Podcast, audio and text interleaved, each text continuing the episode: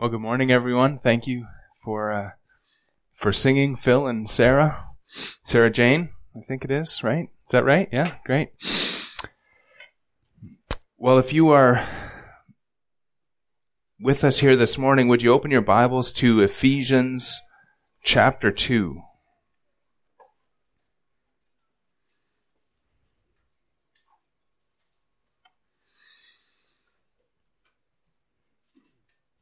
Let's begin by reading our text. This morning we're going to focus on verses 4 to 7, but let's just read starting at verse 1, Ephesians chapter 2. And you were dead in your trespasses and sins, in which you formerly walked according to the course of this world, according to the prince of the power of the air, of the spirit that is now working in the sons of disobedience. Among them we too all formerly lived in the lusts of our flesh, indulging the desires of the flesh and of the mind, and were by nature children of wrath, even as the rest. But God, being rich in mercy, because of his great love with which he loved us, even when we were dead in our transgressions, made us alive together with Christ. By grace you have been saved, and raised us up with him, and seated us with him in the heavenly places, in Christ Jesus, so that in the ages to come he might show the surpassing riches of his grace and kindness toward us in Christ Jesus. Now, if you were with us last night, if you were able to be here, you saw that the dreadful condition of mankind in verses 1 to 3. Every man, woman, and child that comes into this world is born into this world in a fearful estate, a dreadful condition. We saw last night that man is dead in trespasses and sins. Even the most religious person is spiritually dead until they're born again. And a spiritually dead person lives in the realm of trespasses and sins. They willfully and deliberately break God's law. And even at the same time, they might be almost totally ignorant of the extent of their sin. And not only that, not only is man dead, but also man is enslaved. And man is in bondage to these powers that would keep him from turning to Christ for salvation. The devil, the world, and the flesh all keep man in a sort of a willing captivity. You know, usually when somebody's enslaved, they're enslaved against their will, but man dead in his trespasses and sins is willingly a slave to his own desires. And in this state, according to verse 2, man walked according to the course of this world, according to the prince of the power of the air, a reference to the, the devil. And in verse 3, man lived in the lust of his flesh, indulging the desires of the flesh and of the mind. And all of this, the world, the devil, and the flesh kept man in this willing captivity. And what that captivity means and what that deadness meant was that man is headed to hell. Verse 3 says, uh, at the very end of verse 3, and were by nature children of wrath, even as the rest. God's wrath is his hatred for sin and, and uh, his justice coming together to punish man for his rebellion against God. And so man indeed is in a fearful condition, a dreadful condition. Man is dead towards God, alive to sin, treasuring up wrath for himself in the day of the wrath and the, the revelation of God's righteous judgment. And so what could be more terrifying? And worse yet, man has neither the ability nor the desire to free himself from this dreadful condition. And so the question is, how can man be saved? How can man be delivered from this dreadful condition? And that's the question that verses 1 to 3 leave us with. How can man, dead in his trespasses and sins, be saved?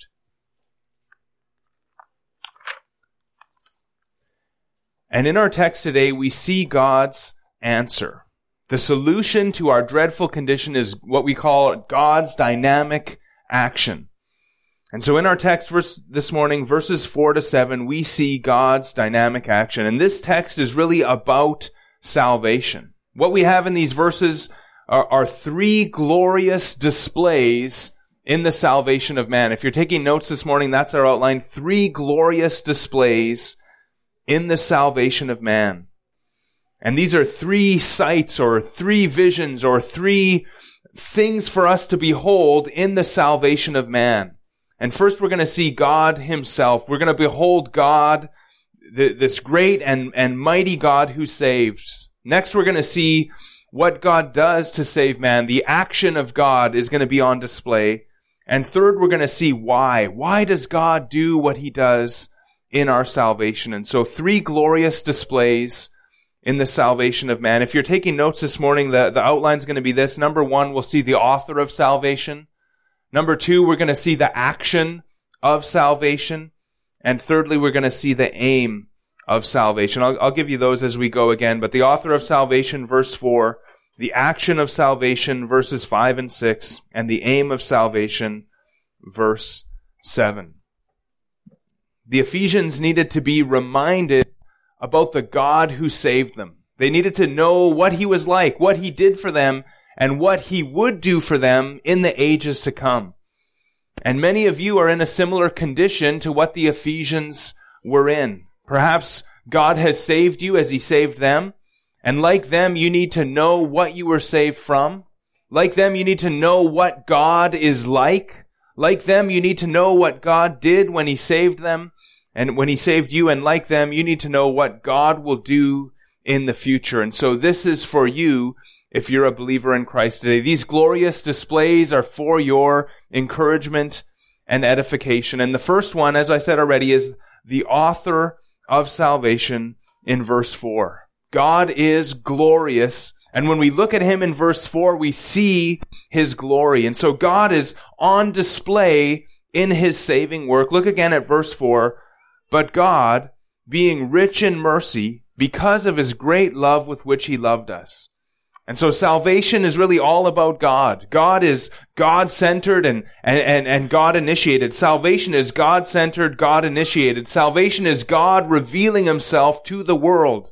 And salvation is God taking action to save sinful man for his glory.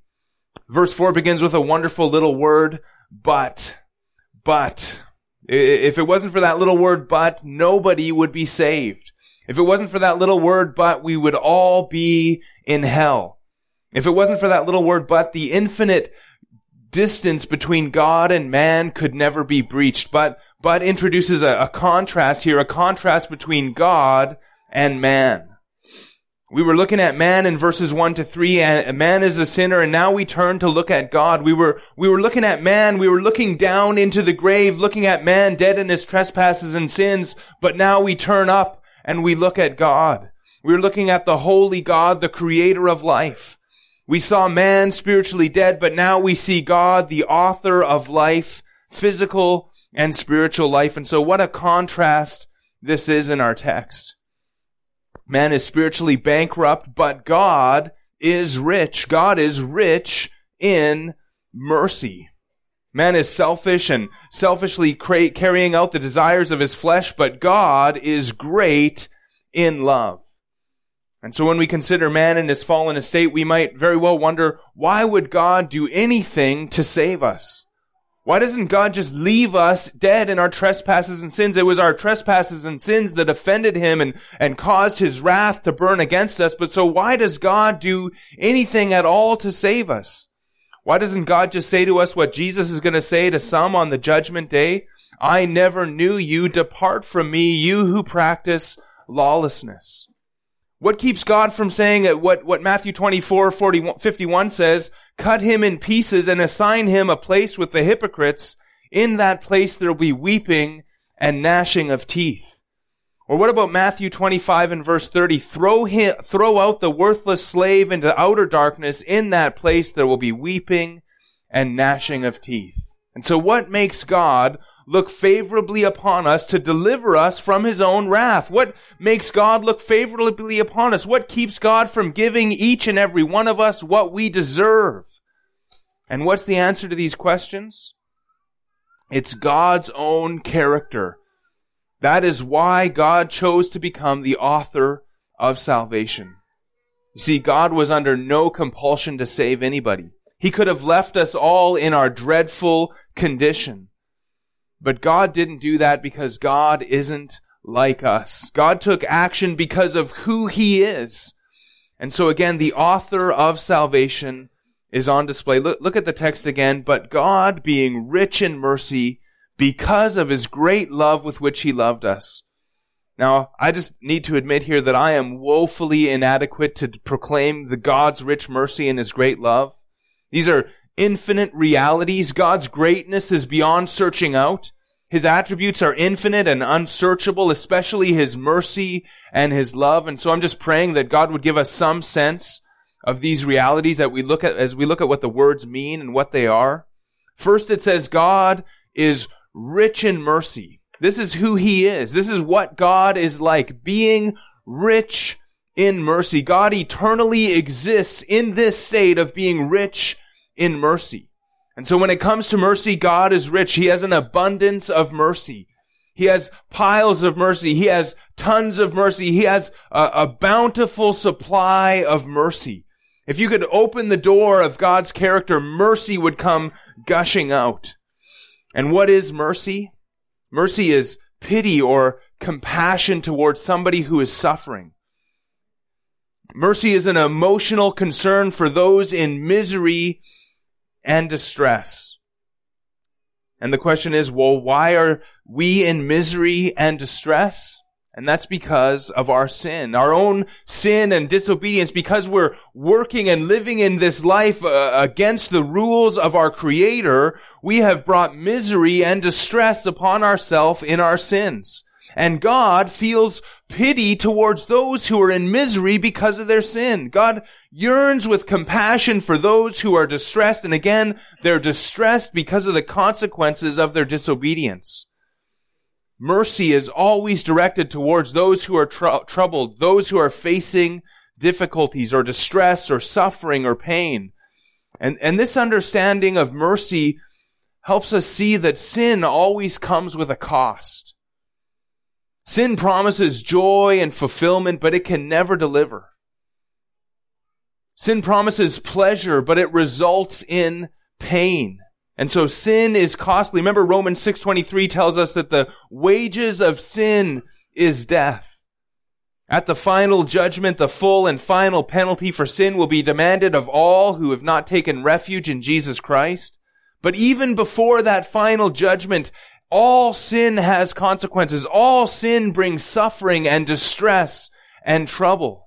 And so sin is a merciless master. The, the path of sin is filled with pain and it leads to hell. Now, when God sees the results of sin in the lives of his creatures, he could easily think, they're just getting what they deserve. He could think they're, they're getting less trouble than they deserve. But God doesn't do that. God is moved with compassion. And here, here's what makes God's mercy all the more remarkable. Mercy, the, the Greek word for mercy was only used for compassion towards somebody who was suffering unjustly. There, were, there was no such thing as mercy. There was no mercy towards one who was receiving the just consequences of their action. But God's mercy is so much greater than man's. God's mercy is on those who are suffering the just consequences of their sins. And, and God still has mercy on us, even though we deserve what we're getting. As we think about mercy just kind of through the scriptures, there's a, a great word in the Old Testament that I want you to learn. In, Hebrew, the word is chesed, and in the, the New American Standard Bible translates that word chesed usually as loving kindness, loving kindness. It, it has the sense of loyal, faithful love that moves God to keep his promises, to act for his people.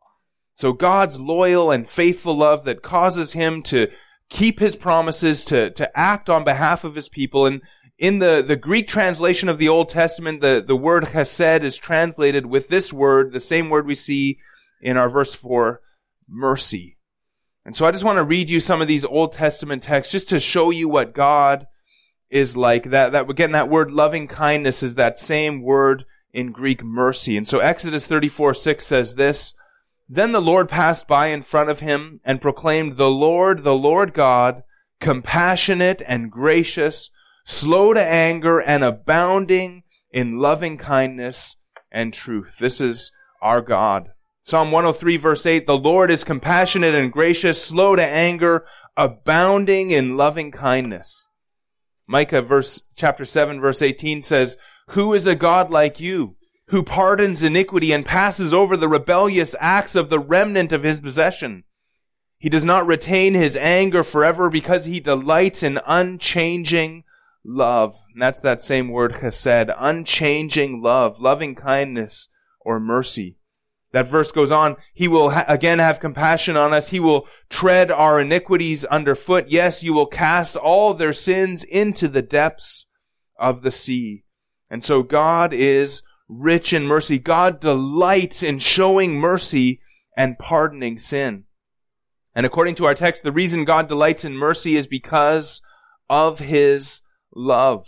Look again at verse 4. But God, being rich in mercy, because of his great love with which he loved us. Because there gives the reason God shows mercy. Love is what motivates God to have mercy on us. And this short verse is is packed with love. Notice it's the love with which he loved. And so God loved with love. And this is a, a, way in Greek to strongly emphasize something. Paul doesn't want us to miss God loves. God saves because God loves. And note too that it is a great love that he loves us with. There, there's a great love. There's, there's love and then there's a great love. God's love goes beyond love and, and, and God's great love extends to the heavens. God's great love is particular. Look at that it, it, it's that he loved us. His love was directed towards the Ephesians whom he saved. And so the love with which he loved us. And of course, this love is best seen in that God gave his son, Jesus Christ, to pay the penalty for our sins on the cross. Romans chapter 5 verse 8 says, But God demonstrates his own love towards us in that while we were yet sinners, Christ died for us.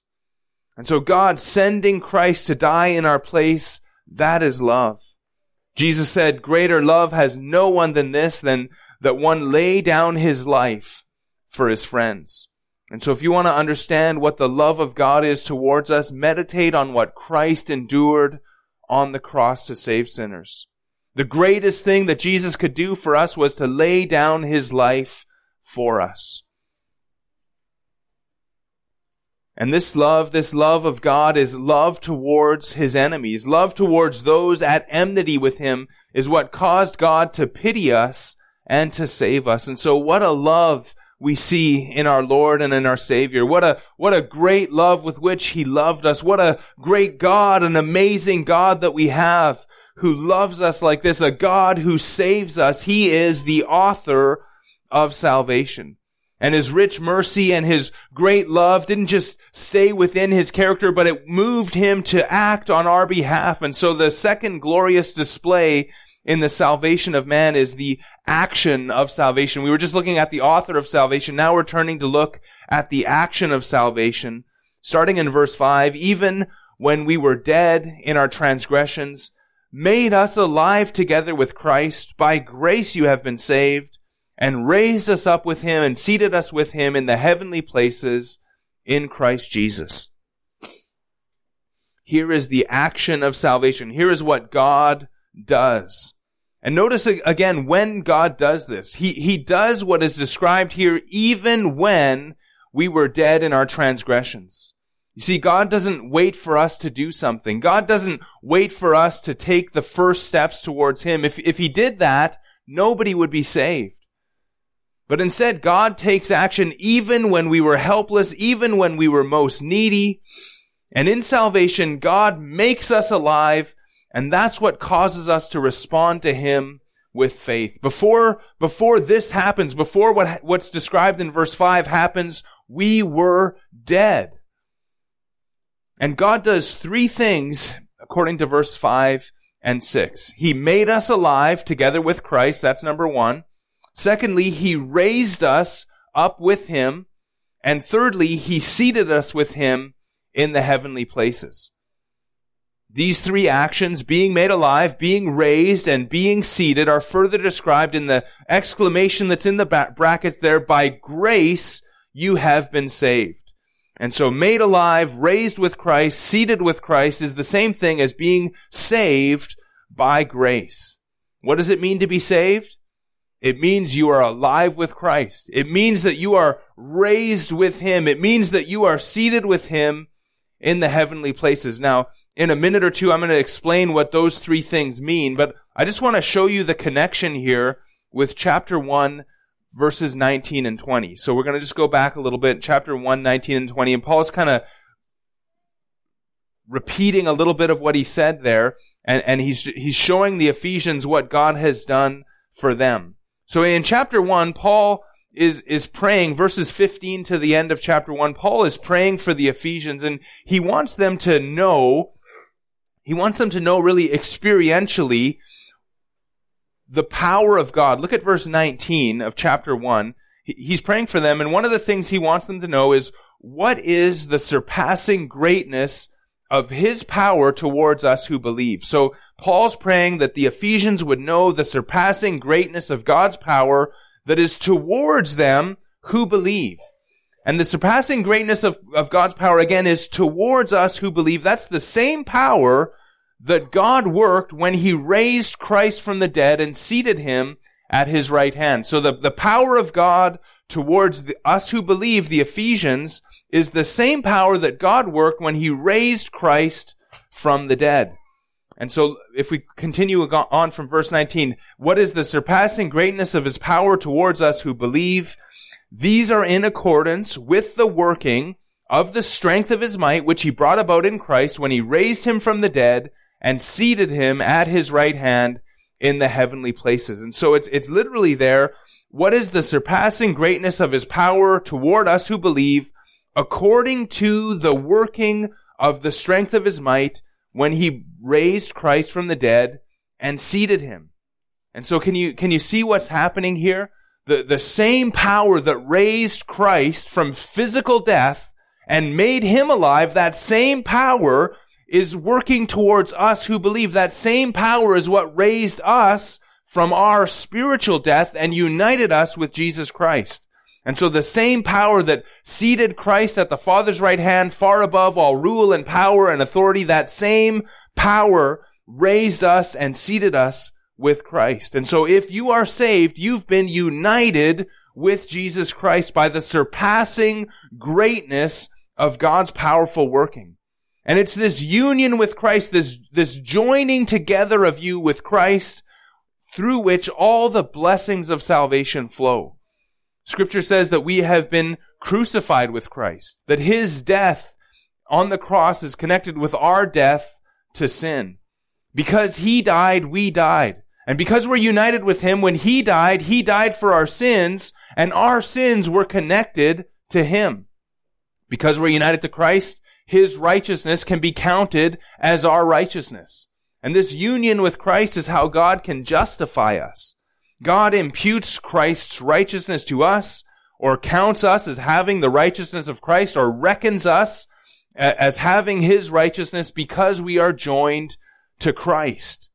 Our union with Christ is very much like a marriage union. If you think about a marriage union, if a rich husband marries a poor wife with a load of debt, her debt becomes his and his riches become hers through that union. And, and really all the blessings of our salvation flow to us because we are united to Christ. But Paul only focuses really on one aspect here of this union with Christ, and that is the fact that God makes us alive with Christ, or God made us alive. We were dead, but God made us alive. And so do you see the, the, the, the difference here, what, the, the, the, the massive difference, the massive change in our state. We were dead, but now we are alive.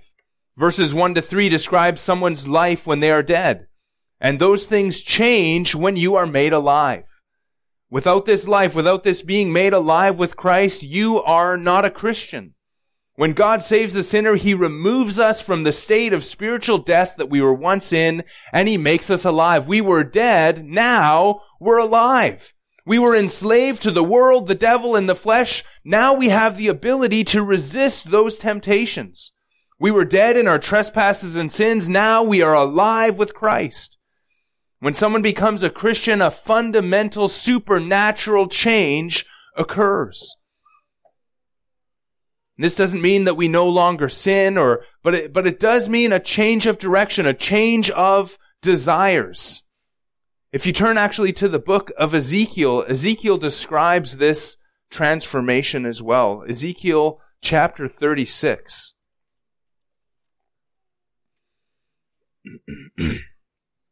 Ezekiel calls this being made alive, he calls this receiving a new heart. And, and the heart in scripture refers to our thinking, our desires, our affections, what we love, what we hate. And so we get a new heart, we have new desires, new affections, new way of thinking, new loves, and new hatreds. Ezekiel 35, sorry, Ezekiel 36, 25, listen to, to what he says there. Then I will sprinkle clean water on you. God is speaking here to these people that he's going to save. I will sprinkle clean water on you and you will be clean. I will cleanse you from all your filthiness and from all your idols. Moreover, I will give you a new heart and put a new spirit within you. I will remove the heart of stone from your flesh and give you a heart of flesh. I will put my spirit within you and cause you to walk in my statutes and you will be careful to observe my ordinances. Now there, there's a lot going on in there, but there's a, a cleansing from sin. There's a, a forgiveness of our sins. There's a, a cleansing from idols, a, a new love for God. Instead of loving idols, there's a, a change and this, this person, this born again person, this person who's been made alive has a new love for God. There's a, a new heart, no longer a heart of stone, but a heart that responds to God and His Word. And the Holy Spirit comes to live in such a one. And God, by grace, brings about a new obedience. I will put my spirit within you and cause you to walk in my statutes, and you will be careful to observe my ordinances. Second Corinthians chapter 5 speaks about this same thing as well. You don't have to turn there, but Second Corinthians 5:17, therefore, if anyone is in Christ, he is a new creature. The old things have passed away. Behold, new things have come. Now all these things are from God, who reconciled us to himself through Christ and gave us the ministry of reconciliation. And so for the believer, the old things that used to control us are done away and we are new creatures in Christ. This is what we call regeneration or being born again or being made alive with Christ regeneration, the new birth, new heart, new spirit, being born again. And when this happens to somebody, it's going to be evident. Now, maybe inwardly you might not feel any different when you're, you're, regenerated. We're not told to look for new feelings when we're regenerated, but, but there's a, a new transformation of the heart we, we, the person looks the same outwardly, but because there's a new desires in the heart, because there's been a change internally, it must be manifested externally. It will reveal itself. And it, it reveals itself in, in many different ways. Scripture talks about all kinds of different signs of this new birth, of this transformation. Uh, but I just want to give you a few just to help you see and, and examine your own life if you have been made alive with Christ. So I want to give you about four or five things, four or five signs that, that will show you if you've been made alive with Christ. Now, as we think about this, first of all, when the new birth happens, it happens through the preaching of the gospel. 1 Peter 1.23, Peter says, You have been born again, not of seed which is perishable, but imperishable, that is, through the living and enduring Word of God. So you have been born again through the Word of God. The first response of one who is born again is to trust in Christ for salvation. So the preaching of the gospel happens, God makes somebody born again, and they now respond to that word, and, it's even through that gospel preaching that God works to save someone. Now tonight we're going to look at Ephesians 8 chapter 2 verses 8 to 10. And there it says, For by grace you have been saved through faith. That not of yourselves, it is the gift of God. And so in, in verse 8, in verse 5, what we saw in our text, by grace you have been saved, Paul exclaims halfway through there in brackets. By grace you have been saved. In verse 8, he adds, through faith. Faith is personal trust in Christ, coming to Him eh, and, and it happens, this, this faith happens when somebody's spiritual eyes are open. When they're, when they're born again, they respond in faith. And so the first sign of the new birth is trust in Christ through the gospel. And so if, if you want to know, am I born again? Well, do you trust Jesus Christ? Do you believe in the gospel? Are you trusting in Christ alone for salvation? Another sign of the new birth, not only faith, uh, faith in the gospel, faith in Christ, but another sign of the new birth is a turning away from sin. The true faith always turns away from sin. True faith always is a repentant faith. And so if you turn to God in faith, you will always at the same time be turning away from sin. And so the new birth is a, a heart change and this new heart can no longer live comfortably in trespasses and sins. Another sign for the new birth is love for God. When, when you're saved, our eyes are open to see God for who He is and to, to, to see God is to love God. And so to know God is to love God. And so a, a true believer, a, a born again believer joyfully lives their life as an act of worship to God. Another sign of the new birth is that the Word of God comes alive to us. Before salvation, the message of the cross is foolishness. The message of the cross is a stumbling block. But after salvation, the Bible becomes a new book because we're alive to see it, to understand it. God has opened our spiritual eyes.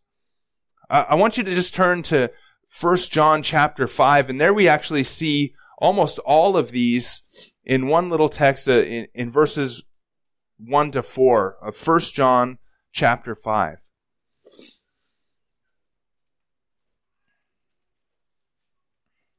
First John 5, starting at verse 1, whoever believes that Jesus is the Christ is born of God. For whoever loves the Father loves the child born of him.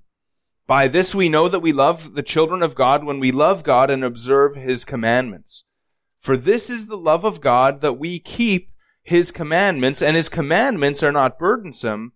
For whatever is born of God overcomes the world, and this is the victory that has overcome the world, our faith.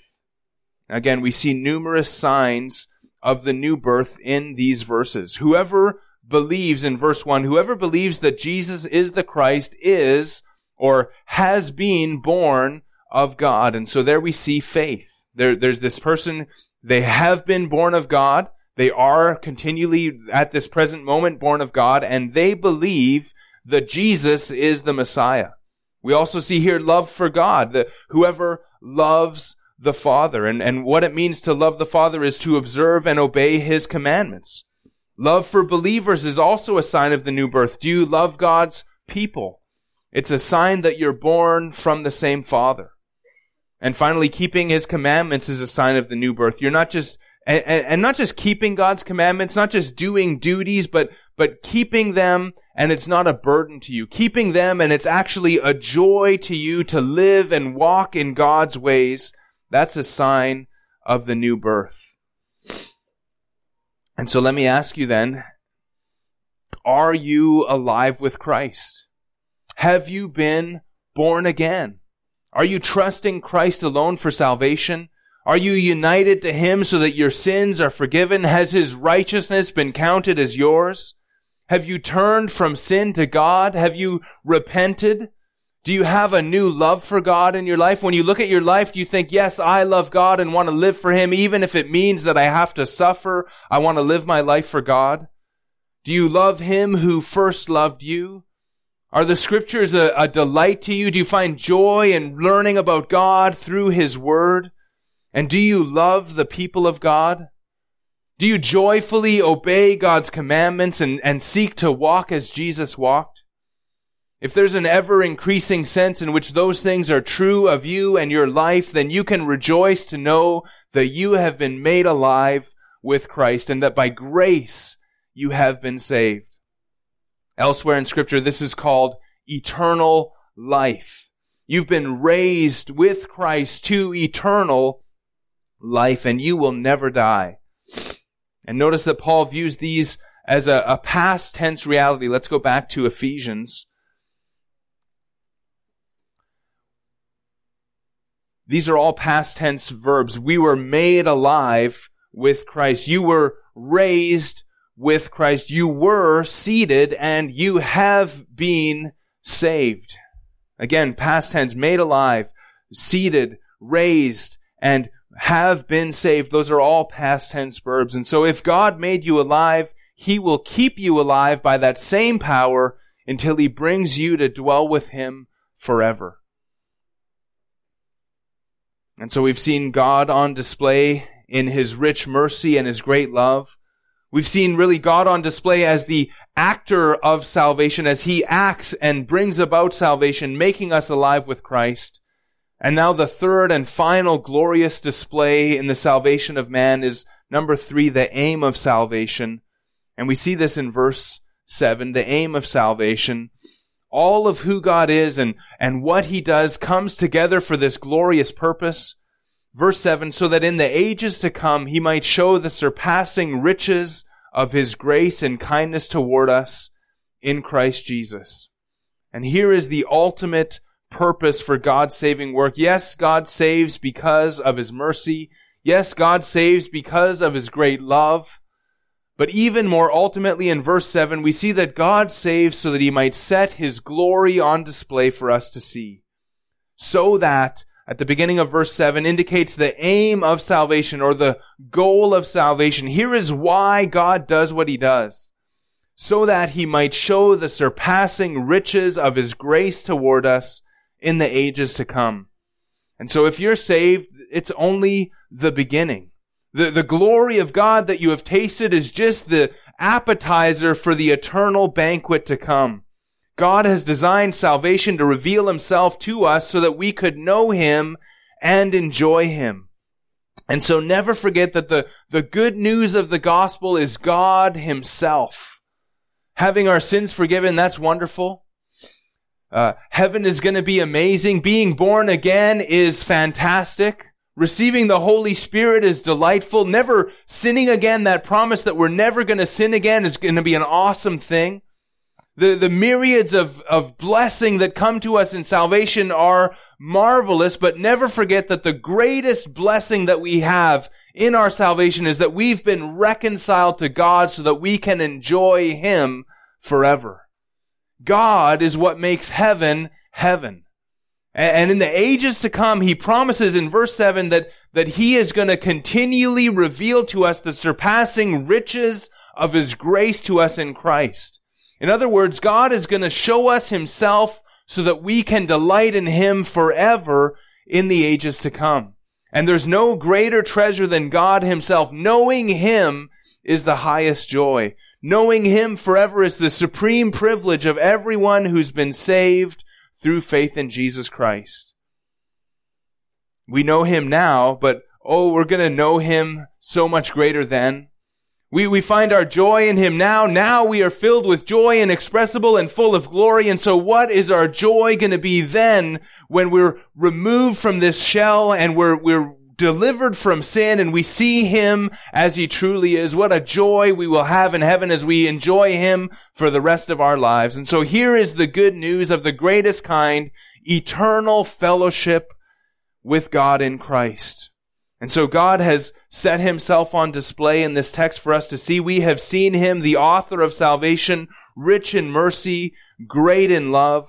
We have seen his amazing action in salvation, making us alive, joining us us with Jesus Christ. And we've seen that the purpose of that is so that we would have an even fuller display of His glory in the ages to come. And so God has done an amazing work that we might enjoy Him both now and forever. Let's pray together. Father, thank you for this amazing salvation that you have given us, that you have revealed yourself, that you have as you said in chapter one, that you have revealed yourself that, and, and the praise of your glory in salvation. You, you have shown us your glory, that you are rich in mercy, that you are great in love. You've shown us the glory of your work, saving us by grace, making us alive with Christ, and you've done it so that you could do it even more in the ages to come. We thank you for such a great salvation. Those of us who are here who were once dead in our trespasses and sins, but are now alive we thank you. We, we honor you. We praise you. We say we want to live the rest of our lives for your glory. because of that great salvation. Thank you for making us alive. Thank you for uniting us to Christ. And we pray that you would get the glory that you deserve out of the rest of our lives as we live out this salvation, as we live out alive with Christ before the world. And we ask it in Jesus' name. Amen.